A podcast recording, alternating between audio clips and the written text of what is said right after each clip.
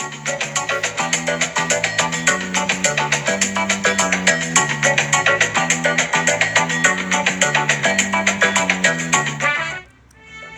いどうもおはようございます。毎朝10分聞くだけで走りに聞くラジオ森健でございます。えー、沖縄一周自転車のツアーガイドを、えー、したり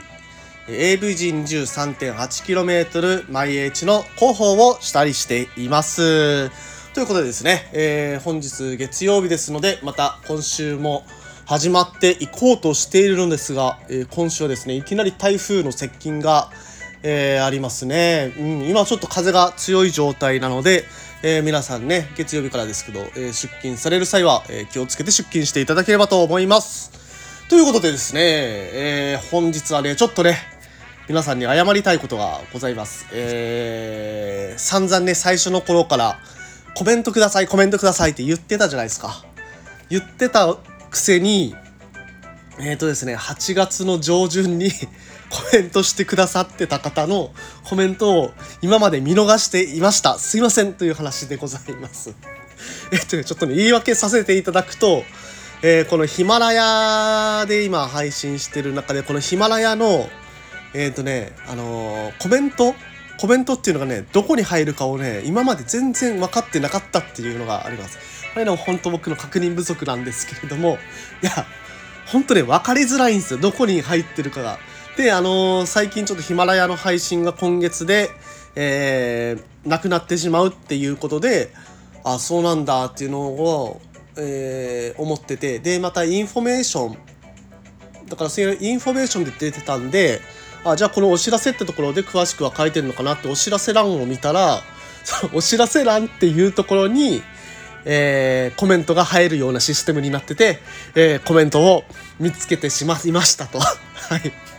今更なんですけれども、すいません。えー、その時のコメントに回答させていただく回を今日はしたいと思います。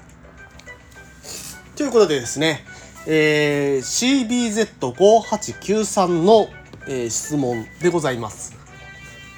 えー、初心者でもパンク修理に対応できる方法はあるんですかと、えー、聞かれています。あ、そうですね。パンク修理はやっぱり、あのー、結構ね、あの、一人で走るとき、走り出す時にあのー、必要かなと思ってまあ家にね行って帰ってくるまでにパンクしてもそれで、えー、帰れなくなるようなことにはなりたくないなと思って、えー、私も初心者時代、え練習しましたでまああの初心者でもパンク修理に対応できる方法はあるんですかと聞かれてますのでまあ、そんなにねあのパンク修理が今、え得意じゃないとえ、いう中ででもまあもしパンクになった際にパンク修理対応できる方法って何があるのかなというふうな質問だと、え、思いますのでそこについて答えていきたいと思っています。で、えー、まずねあのー、そうですねパンク修理できるかどうか不安で走っている中やっぱりあの一番、えパンク修理対応できる方法はあるのかとえー、聞かれてますが、えー、一番はですね、えまずは練習することが大切です。はい。あのパンク修理、え練習しておくことで、え何がいいかっていうと、あのパンク修理の工程が分かってるので、まずパンク修理に持っていくものっていうのを、まあ、パンク修理に必要な持参するものっていうものが頭に入ること。で、あのー、そのパンク修理を自分はできるっていうことを知るっていうことで、えー、走りに走ってる間こう安心して走れる、えー、精神的にもうあんまりパンクしたらどうしようとかっていうのを考えずに走ることができる。はい、ということが、まあ、まず2点ね、あのー、いいところかなと思いますので是非ねパンク修理して、えー、1回はね家でやっていただければと思います。でまああのね練習しなさいで 終わったらまあそれはねそれはそれで、えー、あんまり優しくないなというところでとはいえねやっぱりあのコツねあのー、このパンク修理の方法っていうのはいろんな YouTube の動画が出てるので、えー、見てください、えー、私もあの作った動画が沖縄自由時間の、えー、中に、えー、YouTube チャンネルがあるんですけれども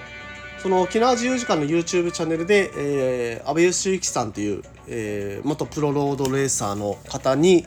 えー、やってもらった時の動画、えー、ちょっとこれ事細かく、えー、作ってます、最終的にはね、えー、パンク修理なんと1分で1分でやってしまうっていう、えー、実際ね1分ではできてないんですけどね。はい。まあそういう動画ですので、えー、ぜひね見ていただければと思います。とはいえねコツが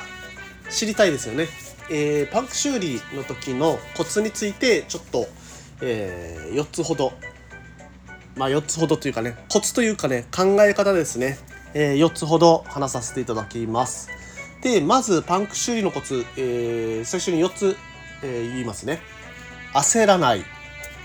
えー、2つ目。外出時はチューブとお金を持つ、はい、で3つ目。一番効果的なのは仲間と一緒に走ること。で、えー、最後4つ目。ロードバイク乗りにとってパンクは天才です。これもう最後の方はねあの考え方 あの宗教的な話になっちゃうけどあの考え方です。ね最後の方は考え方です。はい。まあ最初の方いきますよね。じゃあまず1つ目焦らない。パンク修理しました。仲間と一緒に走ってます。うわ仲間の足止めちゃったな。ごめんなさい。すぐにパンク修理するんでもうバタバタしながらパンク修理します。パンク修理します。あー中のインナーチューブとかもうあーぐちゃぐちゃななってしまった。まあとりあえず適当でいいや。直した。じゃあ走り出そう。パーン。もう一回パンクみたいな。えー、そういうことになってしまうのはなぜかというと焦っているからです。あなたが焦ってパンク修理をすると、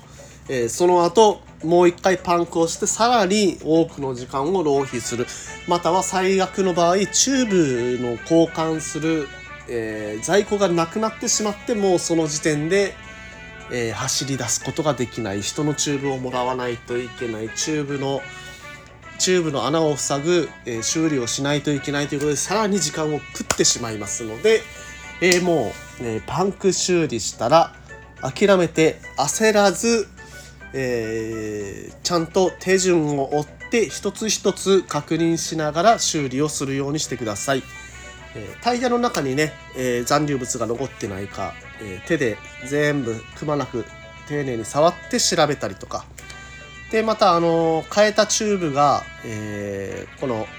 チューブとタイヤのあホイールとタイヤの間に挟まってでそれでまた空気を入れた時にバーストをしないかを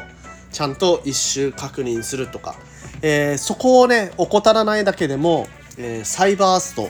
の、えー、悲劇というのには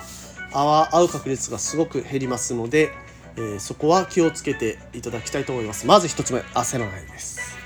で2つ目、えー、外出時はチューブとお金を持つと。